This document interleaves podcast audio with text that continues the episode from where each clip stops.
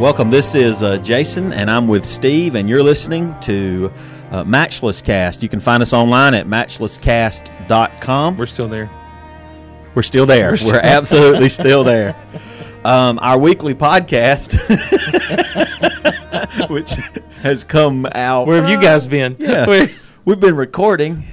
We've just been posting it on cassette tapes. We've been handing it out to people with Walkman.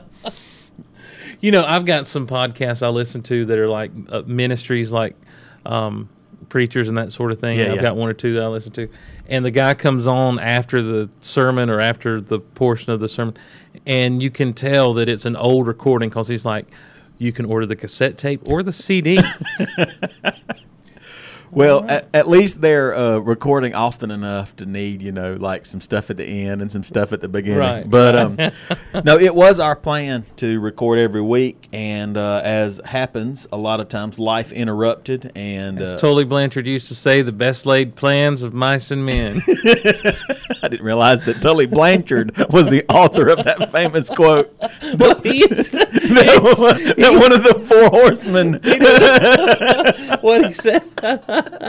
what he'd always he'd always say something like, "Is the plans of men often do." Steve and I, we quote famous preachers and wrestlers. You darn Skippy. That's that's the, the limit to our uh, what we've been exposed to as far as literature and uh, uh, talking and those kind of things. Um, but no, we uh, we do want to thank you for tuning back in to Matchless Cast, and uh, we've got a, a program scheduled for you today that we're just going to um, talk about uh, beginnings with grace. And uh, Steve and I knew that since it had been a few months since we had recorded, uh, that it might be a good time to kind of backtrack a little bit and uh, just talk about how to get started with grace or um, what that means and what that would look like in our lives. Um, whenever I got saved, I was about 19 years old, and within about six months of being saved, uh, in that whole process of understanding what it meant to be a Christian, God really began to pour into my heart the idea of grace.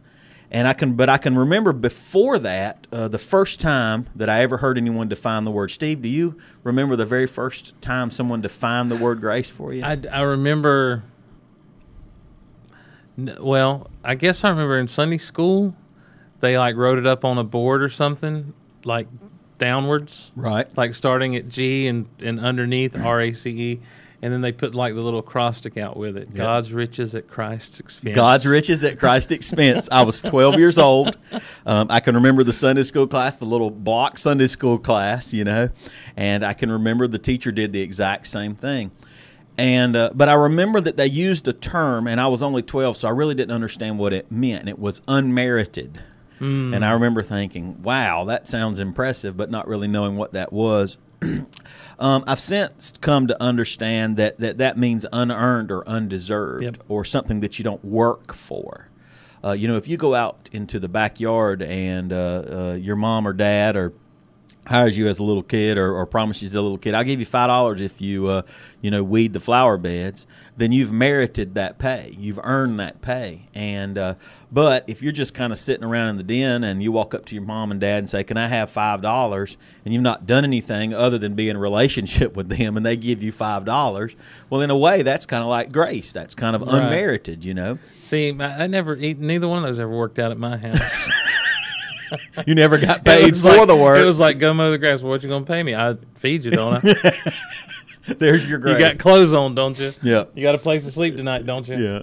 But uh, for a lot of folks, I think uh, that's kind of where the discussion of grace begins and ends. They hear the word perhaps in church, or perhaps even before they go to eat, uh, you know, supper. Someone will say, "Say grace," Let's and say we, we call that the blessing. Right. But um, Who wants to say grace? what God begins to do is is He begins to put into our hearts the true meaning of grace and the true reality of His grace. And when He does that, it really is impressive how how much of an impact that can have on who we are and who we see ourselves as. Um, uh, a lot of Christians, I believe, understand grace to this extent that they have accepted Jesus as their personal Savior, trusting Him to forgive them of their sins. Um, most evangelical believers on the planet would begin at that point. they would say, right. This is how I know I'm a believer. At some point, I trusted Jesus Christ to forgive me of my sins, to guarantee me a place in eternity with Him. Most would call that heaven. And that I'm dependent on that um, for my salvation. That would be the term they would use. Right. Steve, that's what you grew up with. That's what we're both familiar with. Hey, that's what you hear every in a lot of church in most churches. That's what you hear every Sunday because everybody in that church needs to get saved. Every- Well- everyone in the audience Yes. is not saved. Yeah, and we joke about that, but we do understand the necessity of that. At the end of each service, or at the beginning, or sometime in the middle, most of our evangelical churches have something we call an invitation or a prayer or something, an o- opportunity for someone to uh, accept Jesus Christ as their Savior. And that would be presented almost universally in a gracious way. Yeah. It is, hey, listen, you can't save yourself, but God has sent His Son to save you, and we want you to trust that. And so, in effect, all of us begin with grace. All of us who are believers begin with this idea that I have received this thing. The real issue, though, is continuing in grace and walking in grace and living out of grace. Steve, what do you think are some of the impediments to that? That, that people will begin by grace even those that don't know the term, but who will accept the free gift of Jesus for forgiveness of their sins, but somewhere along the line fall short of the full understanding of who they are in Christ and what that grace really means to their daily lives. I think that one of the biggest impediments is honestly has been the church. I mean, I, I hate to dog on the church and everything, but but I think that at some point in our history, we became so scared that if we teach this grace thing too much, then everyone's going to abandon abandon the structure of the church. You know, everyone's Right. going to abandon because they don't need, you know, because all the excuses people always give are suddenly going to be true, and we don't, you know, we don't want to. But um, and and I think that I also think there's just a desire to see people do, you know, I know for some folks there's just a desire to see whether it's a pastor or Sunday school teacher, youth pastor, whatever, to really see the people in their care do what's best for them. Right. And so rather than rather than teach the freedom and the and the fullness of grace, I think there's a, a pushing to live, walk, act, be a certain way now that you're a believer. You know, I think of that old story of the king. It's an it's one of those classic sermon illustrations. King found a boy, a poor boy, under a bridge. Don't know what the king was doing under the bridge, but he found the boy He's there. just kicking you it know, under under the bridge. He was took, inspecting and it. he took compassion on the child and, and told him he wanted him to come live with him and be his son. He's like, Well, if I come live with you, do I have to take a bath? He's like, No, you don't have to do that to come live with me. Do I have to eat, you know, your food? If, no, you don't have to do that if you want to be, you know, in the kingdom. And so when the, when he adopts the boy, he gets on and says, Give him a bath, get him this food, you know, put him in these clothes. And the boy's like, You said I didn't have to do all that to come live with you. And the king's like, No, you didn't.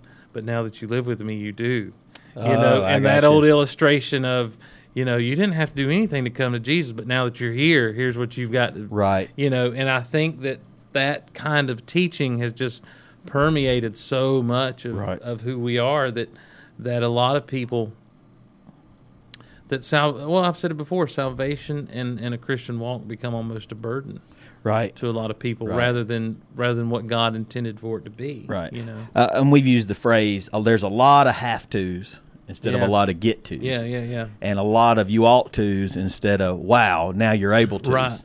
and and i think so one of the impediments i think is uh, kind of the mentality that we have that if we just let these people uh, be in relationship with the father and be in relationship with us that's not enough we we need to somehow um, uh, direct them, and it's not a gracious direction, Right. but it's a direction of of we're all this way. You need to be this way. Sure. Um, we might call it a religious spirit, and I'm with you. I don't think that begins as a negative. I don't, but think that begins in the heart of the person doing it as.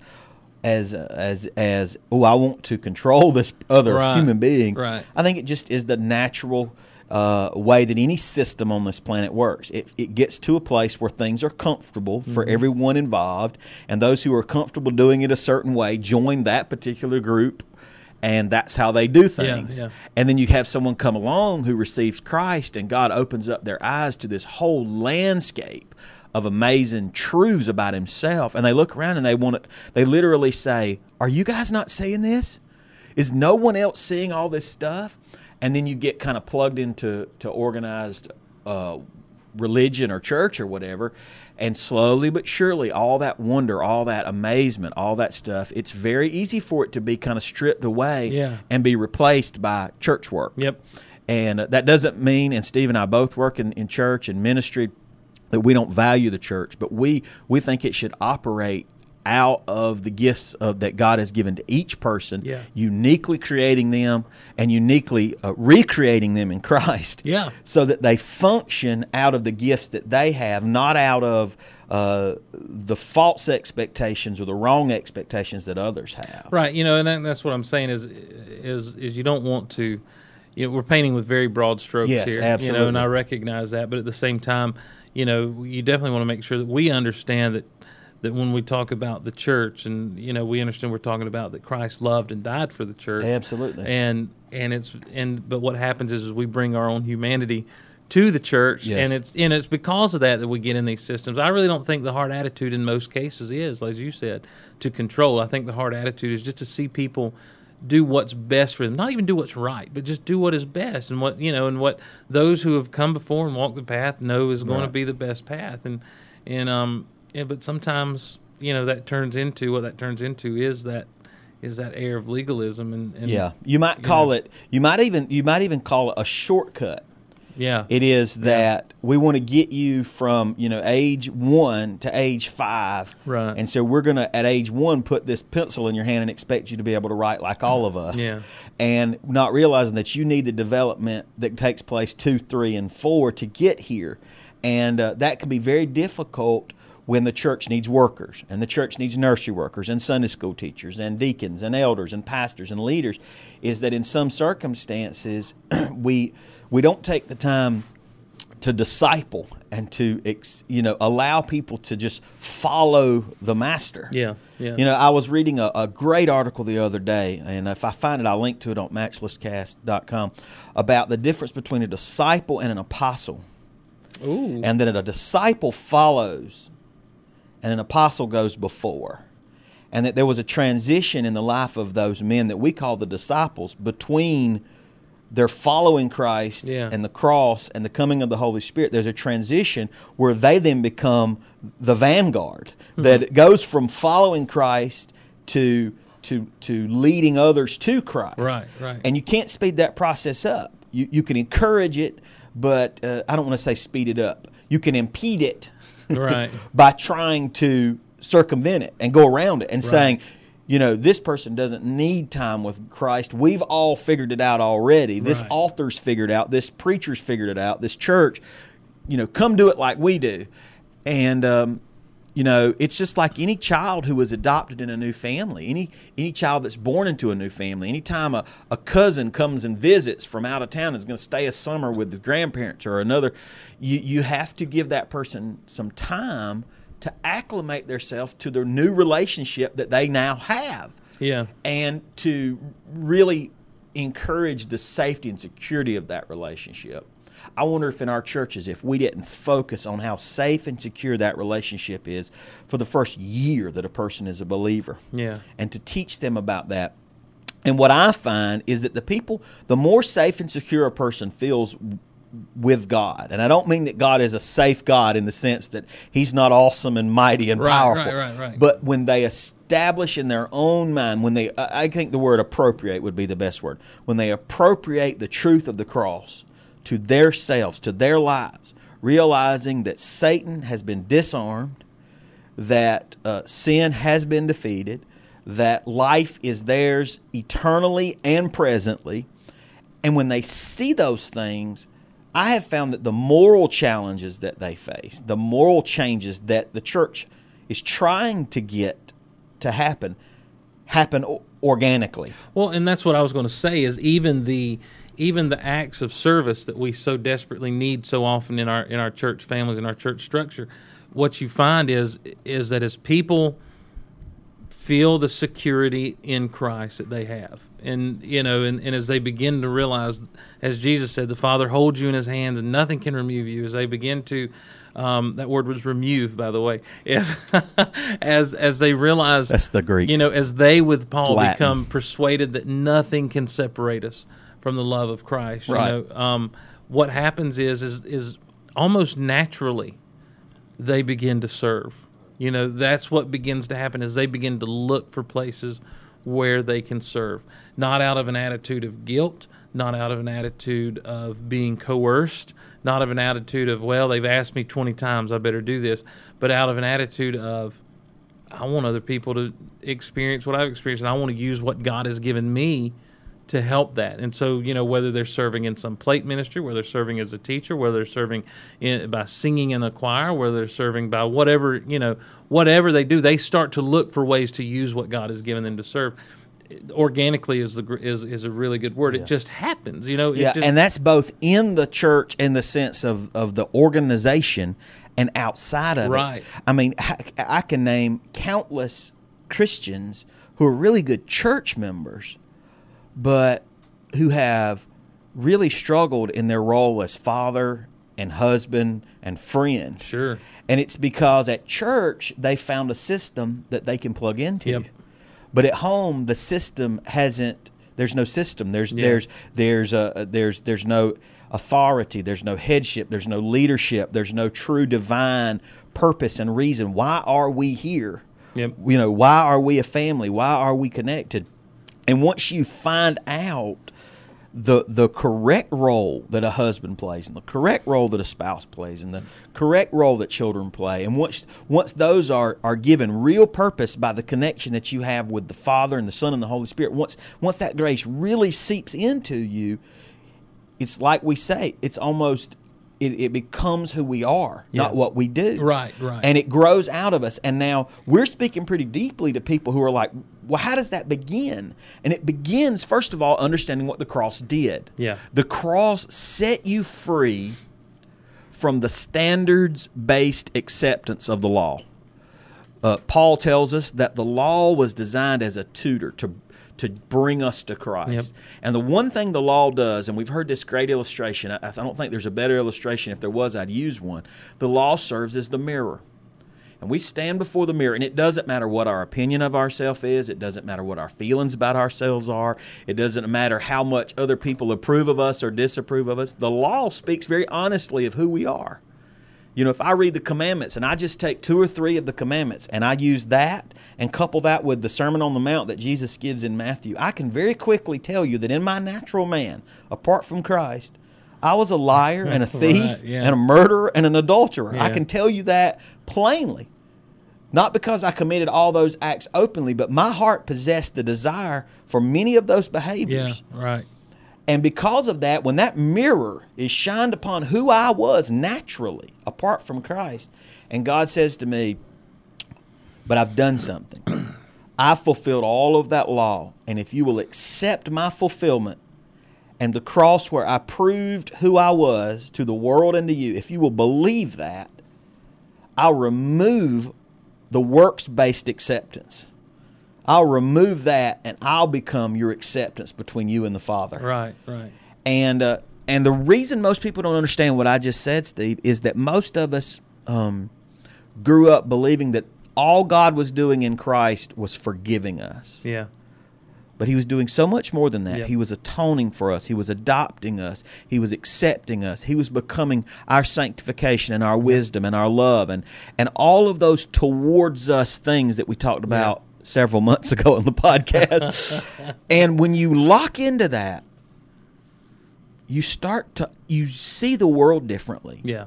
you begin to see the difference between real spiritual relationship and relationships and what religion has substituted for those things Yeah. and what the world has tried to substitute Yep. for those things.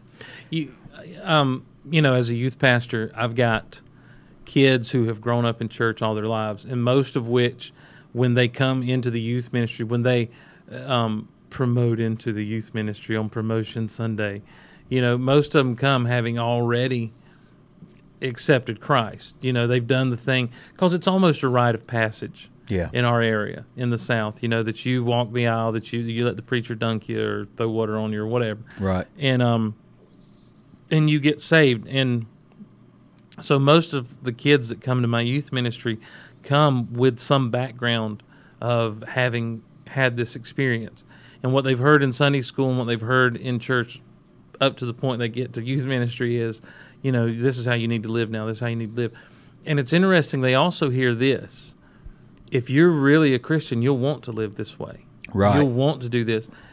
And and that's one of those things that's always been very that was for the longest time for me very disconnected from reality Because You know- if you got honest, you would say, "No, I don't." I don't want to go out and witness to people. I don't necessarily want to pray right now. You know, I don't always want to. I'm not like that guy we were listening to before we got started with the podcast who every morning wakes up and hits his car and is praising the Lord. You know, that I'm the guy who wakes up in the morning, I'm like, oh my gosh, here we are, it's morning. Right. I hate mornings, you know, and, and, and And so in your mind, it was either I have to continue to say this because it's what everybody else has said. Right. You'll want to love the Lord, you'll want to serve, you'll want to do, or you'll think, what did they get that I didn't get? right, right. And, And you'll always us- be questioning. Right, right. And most people, what they do is they just spout out what, you know, Yes. what they think you want to hear. A repetition. Um, and so it's interesting when I'm teaching my kids and I ask them a question and they start to give those little Sunday school answers. And I'm just like, no, I don't think I'm going to accept that right now. Right. You know, or when I ask them to expound on it, when I, you know, and you start to push the limits of, of their understanding to move into this, this teaching of, do you understand what it is that God has fully done for you? You know, like right now in, in, in on Wednesday nights, we're going through the book of Romans. The reason we're doing that is because I was getting a lot of questions about eternal security. I was getting a lot of questions about um, what if I'm saved, but I do this, or what if I'm saved, but I think this. Someone said I'm supposed to be this as a Christian. What does that mean? And so we started to go through Romans to really kind of peel back and see what it is that God has done for us. And you know, and the first thing Paul tells us in Romans is is that because of sin, none of us have access to the Father. Because of sin, none of us can get to God, and it's all equal. It's all level ground as that as it pertains to that, and that the law does no good when it comes to pleasing God. That we cannot through fulfilling through through through trying to do what the law says to do, you know, be pleasing to God and Right. and and come into a relationship with Him. because inevitably, motivations will be wrong. Right. Or actions will be wrong. Right. That's what the law does. Yes. You either do it out of the wrong motivation or you or you fail up at it, Right. yes. exactly. Yeah. And um, you know, and then and and so it's finally by about chapter four. I mean, because Paul really, it's neat because he starts out in chapter one and he makes that declaration: "I'm not ashamed of the gospel, for it's the power of God unto salvation." And then he says, "Because in it the righteousness of God is revealed." You know, and so it's like, all right, the righteousness of God revealed through the gospel, and the wrath of God is revealed from heaven against sin. And he just start, and it's like, well, what happened to the gospel, Paul? Right. You know, for the next two chapters, you're like, what? Ha-? Well, when he hits chapter four, he's like, but here's the deal: faith. Right. You know, when you put your faith in Christ, when you put your faith in the work that Christ has done, you're justified. Right. And he uses that term justification. It's you know that the righteousness is given, it is bestowed, it is, it is, it is um, uh, uh, accounted to us. Right. You know, based on the faith, our faith, our trust in what Christ did, the work that Christ did on the cross, and that's where. And you know, when we talk about that, you know, with with the kids, and it's like you realize what justified means. It's not just forgiveness. It's not just okay. I understand that you did wrong, and you're sorry for it now, and I'm now going to overlook this.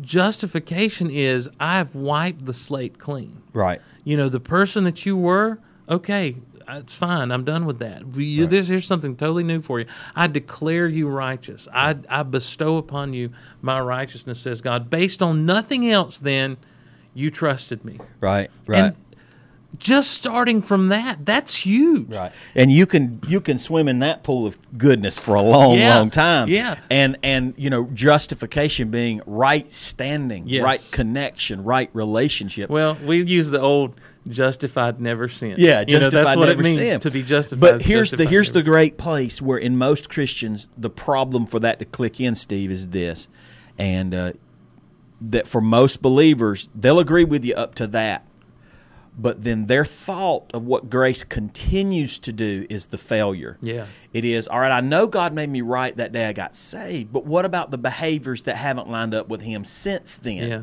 yeah. And what they don't realize is that that justification stretches in both directions Yes. throughout time. Yeah. We get, I had a preacher tell me this one day, and it was just an eye opening thing. Because we have received the very life of Christ, not only do we have an assurance of his future, but we actually have credited to our account the righteousness of his past. Yeah. And so my past has been replaced with the past of Christ, and my future has been guaranteed with the guarantee of Christ. And so from now on, my sin does not separate me from God. Right. It separates me from potential blessings. It separates me from enjoying this experience. It leaves its scars. It wounds us. It damages my testimony. Steve and I will be the first to tell you we don't play with sin. We don't think we don't take sin lightly, but we keep it in its place. We don't allow it to have the place of victory that it used to have. Well, yeah, and that's where and that's where as you go on through the book of Romans. Like right now, we've been for eight weeks probably in Romans chapter eight. I mean, you know, we just you we we were kind of going through, and it and it was funny because my kids give me a hard time because we'll park somewhere and stay there, and and I told him I warned him. I said, guys, when we get to the eighth chapter, we'll be there a while because there's so much to take in. There's so much to go through, you know, and that's where Paul makes that statement that we've not been given a spirit of slavery that leads again to fear, but we've been given a spirit of adoption. Right. You know, we're not. We, he's we're under obligation not to the flesh. Right. You know, to live according to the flesh. We we don't we don't owe sin anything. Right. And I think that's what a lot of a lot of believers they come to the table and they're like, well, I'm still human. I'm still going to fail. Right. And we forget what dominion is. Like in the garden, I'm a dominionaire, buddy. Yeah, baby. Please look up Dominionaire. Everyone has to look up. We living for God, homie. But uh, we uh, you have to see this now. This is this is pretty cool. In the garden, Adam is given dominion over his world, Yeah. Yep. and he yields that dominion to the to the devil. Yes. Well, the Bible says that Christ on the cross made public display of the ordinances that mm-hmm. were against man, the authority that the devil had, Yep. crushing his head, mm-hmm. crushing his face. And so he has been disarmed. Right. And so when we think about that in context, the devil only has the authority in our lives that we yield to him. Right. Right. And we're under no obligation to yield. Yes. Before we were saved, we couldn't help but yield because we were natural. Right. We were sinful. We were under the curse. But now we are supernatural. We are spiritual and we are free from the curse. Yep.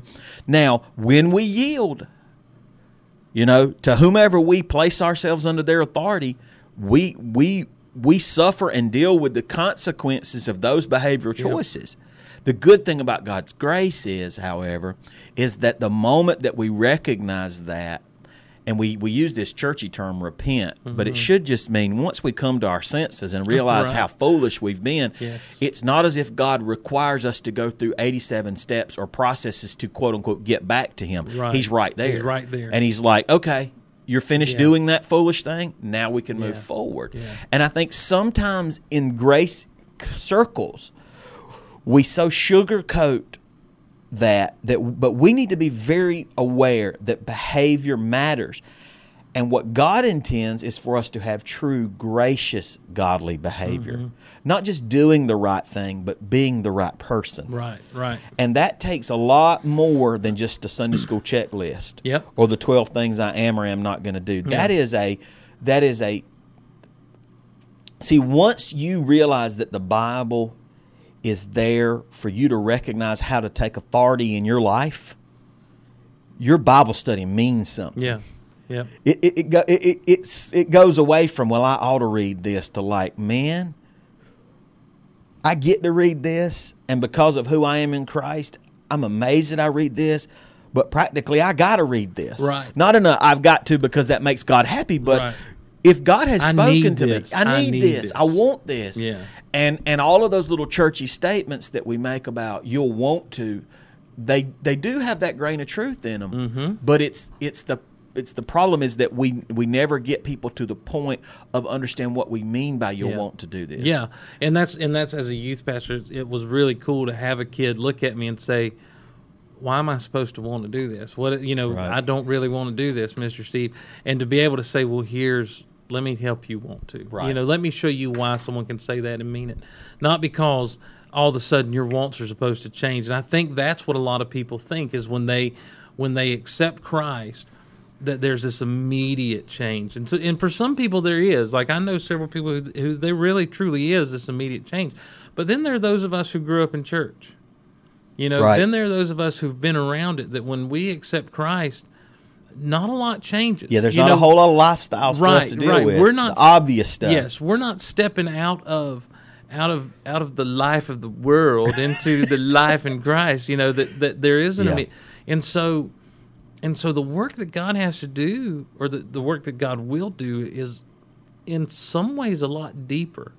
You know, to really get past the surfacey stuff Yeah. you know, to get past the stuff that we already quote unquote know about him to really begin to to change us or to get us to see the change that he's made. And you know, so for a lot of these kids, they're like, I don't understand the want to, Mr. Steve, because this is just, you know, I have to be here, you know, Right. or I know I'm supposed and so and, And so quite frankly, we've sold the want to for stuff that God may or may not be interested in. truth. Yeah. Yeah. You know, God may may not want your church to be doing this. Right. And so when you're trying to get everybody to go in this direction and he's like, you know, do it or don't. I don't care Yeah. because you know, and I, I hate to be so familiar with God, but I believe there are things that God says you can do that, and that's awesome, or you cannot do it, and that's awesome.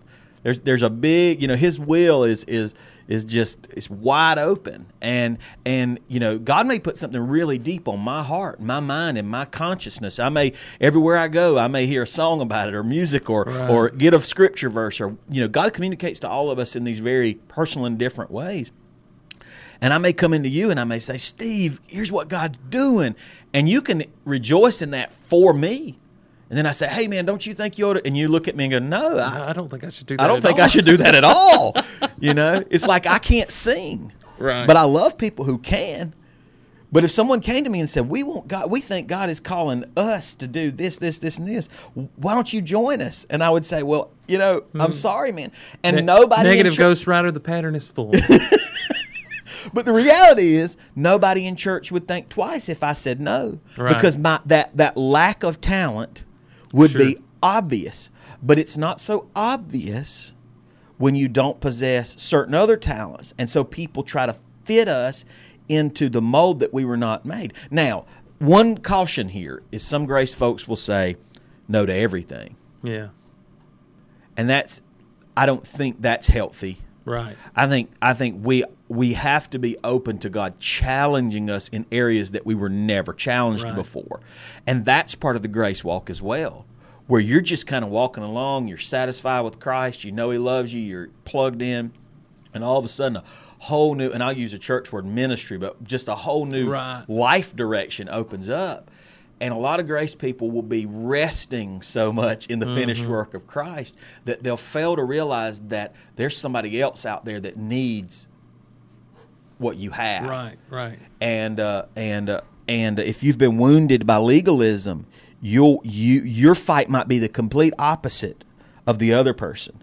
You know, there's that person out there whose behavioral system was so out of whack that what grace does for them is really bind some stuff up and loose some other stuff and say you can't do that or you can't go there or you can't have that in your life and that's just as gracious as him saying to the legalist hey man it's cool if you do this and it's cool if you do that and in church we have to recognize that we're all walking in the general same direction, but we're all on our own different path. And there are times when those paths converge and we do an amazing thing for God, but we go to our own individual lives and families, and God's doing unique and special stuff there. Yep. And I, you know, cookie cutter Christianity is is so dangerous. Yeah, You yeah. know, because it, it- you know, and I see this in ministry with pastors. You know, they'll get somebody's book or somebody's how-to series, and instead of gleaning what God would practically say for the people I have, what of this can I put into place? And there's some great resources out there.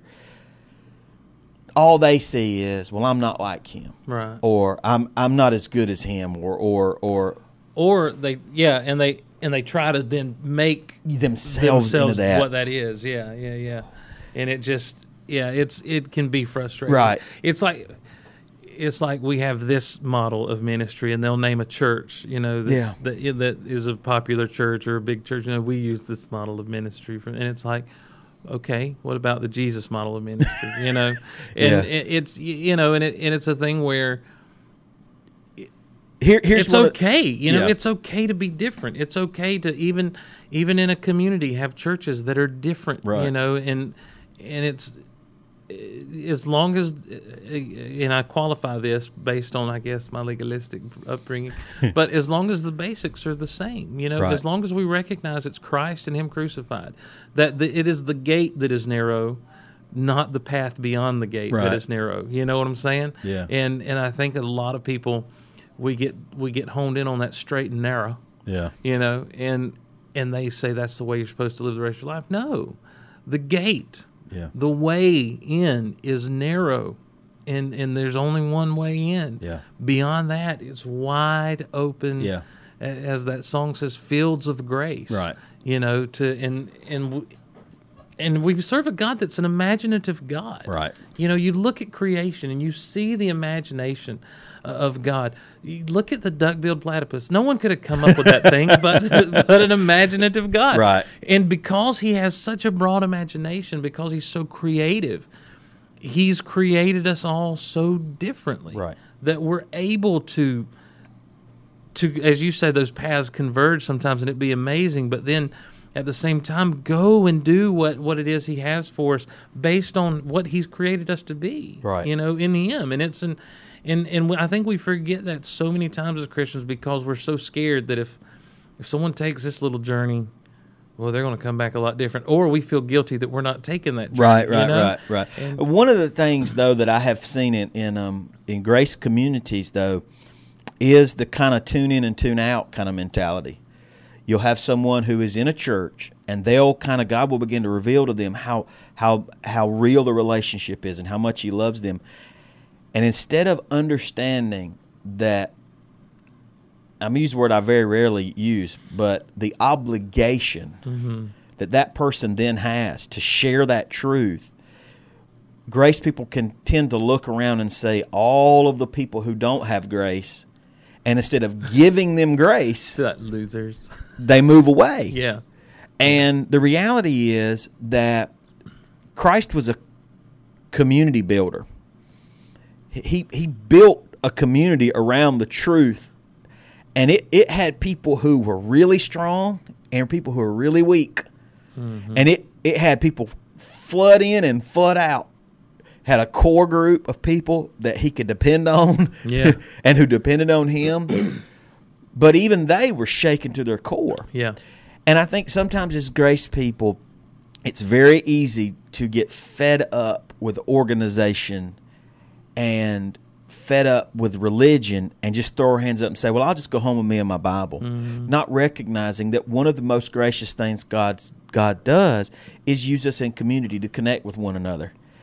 And uh, you know that was something that I had to learn because I had to learn not to be the Lone Ranger Christian yeah yep because once you understand that you're not going to lose your salvation, a lot of people will say, then I don't need church because the only reason they're going to church is to maintain their salvation. right right right Seriously. Yeah. You know, I've had people say, why would you go to church if God just loves you because he loves you because he loves you? right And you're saying, well, then you've never really gone to church. yeah You've well, let me rephrase. You've gone to church, but you've not been the church. not experienced. You've not experienced it because Christ is the head of the church, and all of us jointly fitting together, we we do amazing things by his power and his love. And so, you know, we don't want to throw the baby out with the bathwater. We don't either one of us believe that the church, the church as an institution may have some crumbling, but the church as a reality, the church as the body of Christ is is going to always be strong because he's strong. Yep. We just have to realize that we need to find those people that we can connect with and support and love into grace and about grace.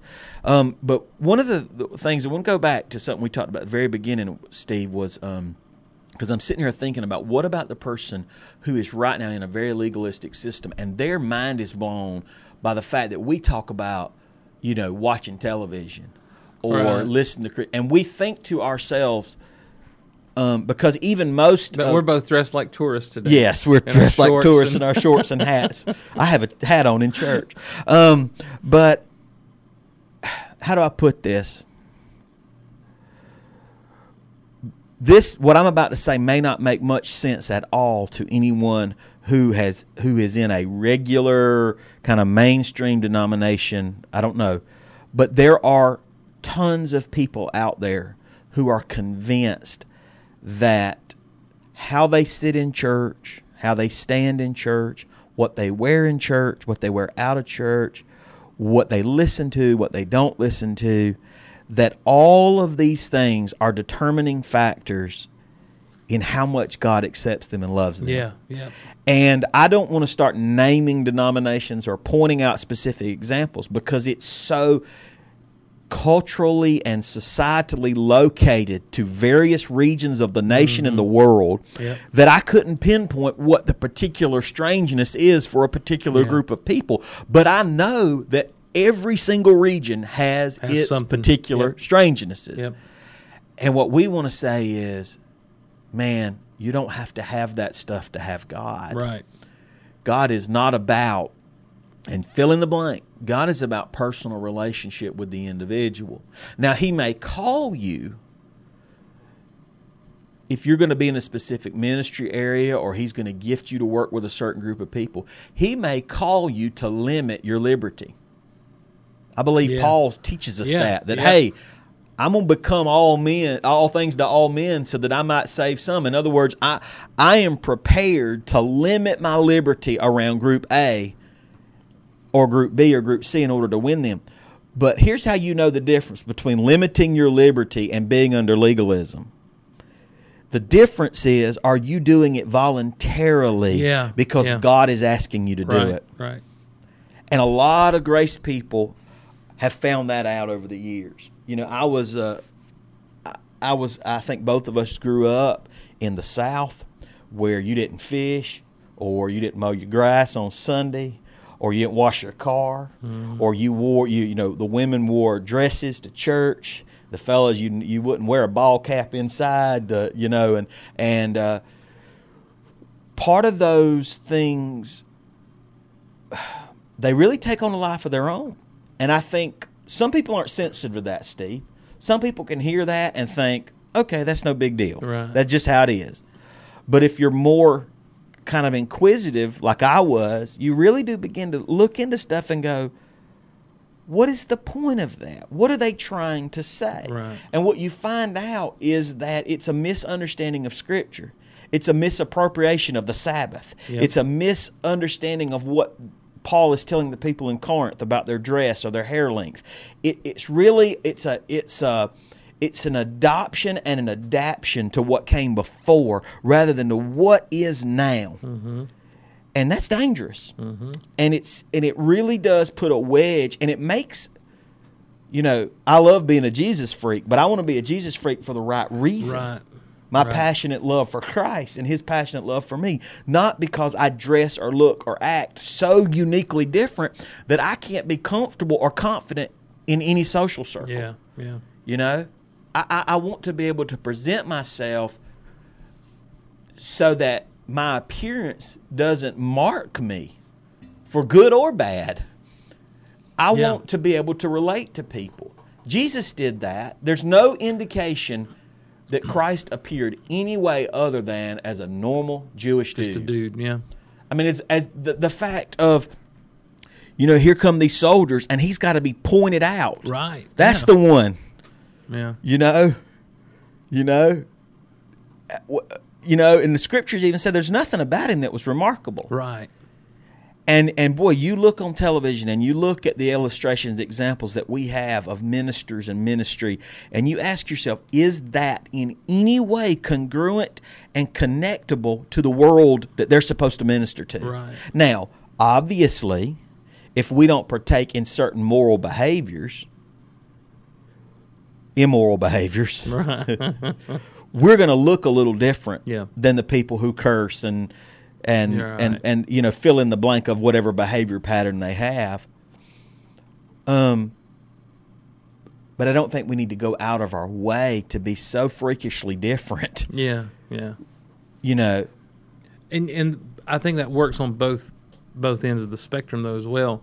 We don't need to go out of our way to be so freakishly different from the world, but once you've found this grace, you don't need to go so out of your way to be freakishly different from everyone in the church. You know, it's that's what you were saying about uh, about the making the choice Yeah. to give up liberty. You know, and and and I and I know several people personally who just they never seem to get that. You know, Yeah. that it was always I'm going to shove my freedom down your throat yeah, and you have no right to tell me Right. you know that i can't do this or i can't be this way and it's like no you're right they don't have the right to do that but guess what you don't have the right to do Right. be a jerk about it Yeah, you know? yeah, yeah. and, and and i think a lot of times when we get caught up in grace we can tend to be uh, in you know if- almost arrogant about right it. right and and the thing is is suddenly that's just a new way of it, that is the deception of Yep. the flesh and that is and that is how deceptive the enemy It's a is. misappropriation of stand fast, therefore, in the liberty wherewith Christ has set you free.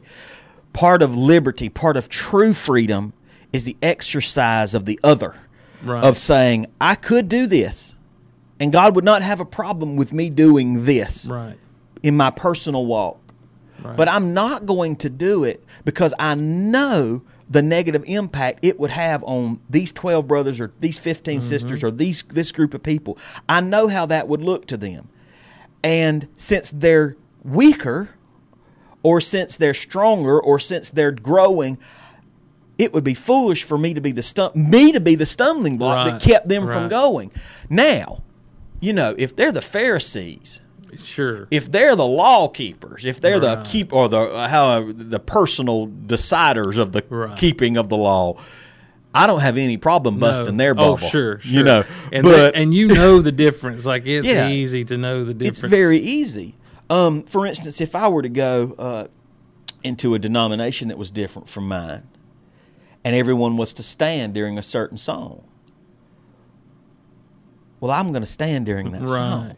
Or if I'm communicating with someone who has a different theological position than me, I'm not going to go out of my way if it's a nitpicky little thing to stick my particular theological position in their face. right.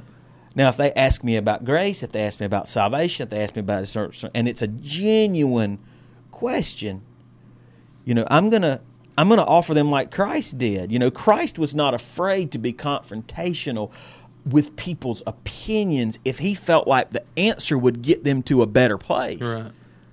But when it came to dealing with their nonsense, he just flat out said, you know, they'd ask him a question and he would artfully work around it and say, You're not worthy of an answer. Yeah. Yeah. He knew the difference. He knew the difference between a Pharisee and a Zacchaeus. He knew the difference between between, you know, when it's time to turn those money tables over and when it's time to tell people, hey, see that temple over there? The real temple's going to be knocked down, and in three days, I'm going to build it again. So you have this one story where he acts as if this building is the most important place on the planet. Why? Mm-hmm. Because they were blocking the worship aisle of the Gentiles. He wasn't going to have that. Destroys it. But then he turns right over to this other group of people and he teaches them a spiritual lesson. He says, That building's not the key. right. I'm the key. He knew his audience. Yep. And grace people should know their audience Yeah. and know how far to press things and when to pull back. Yeah.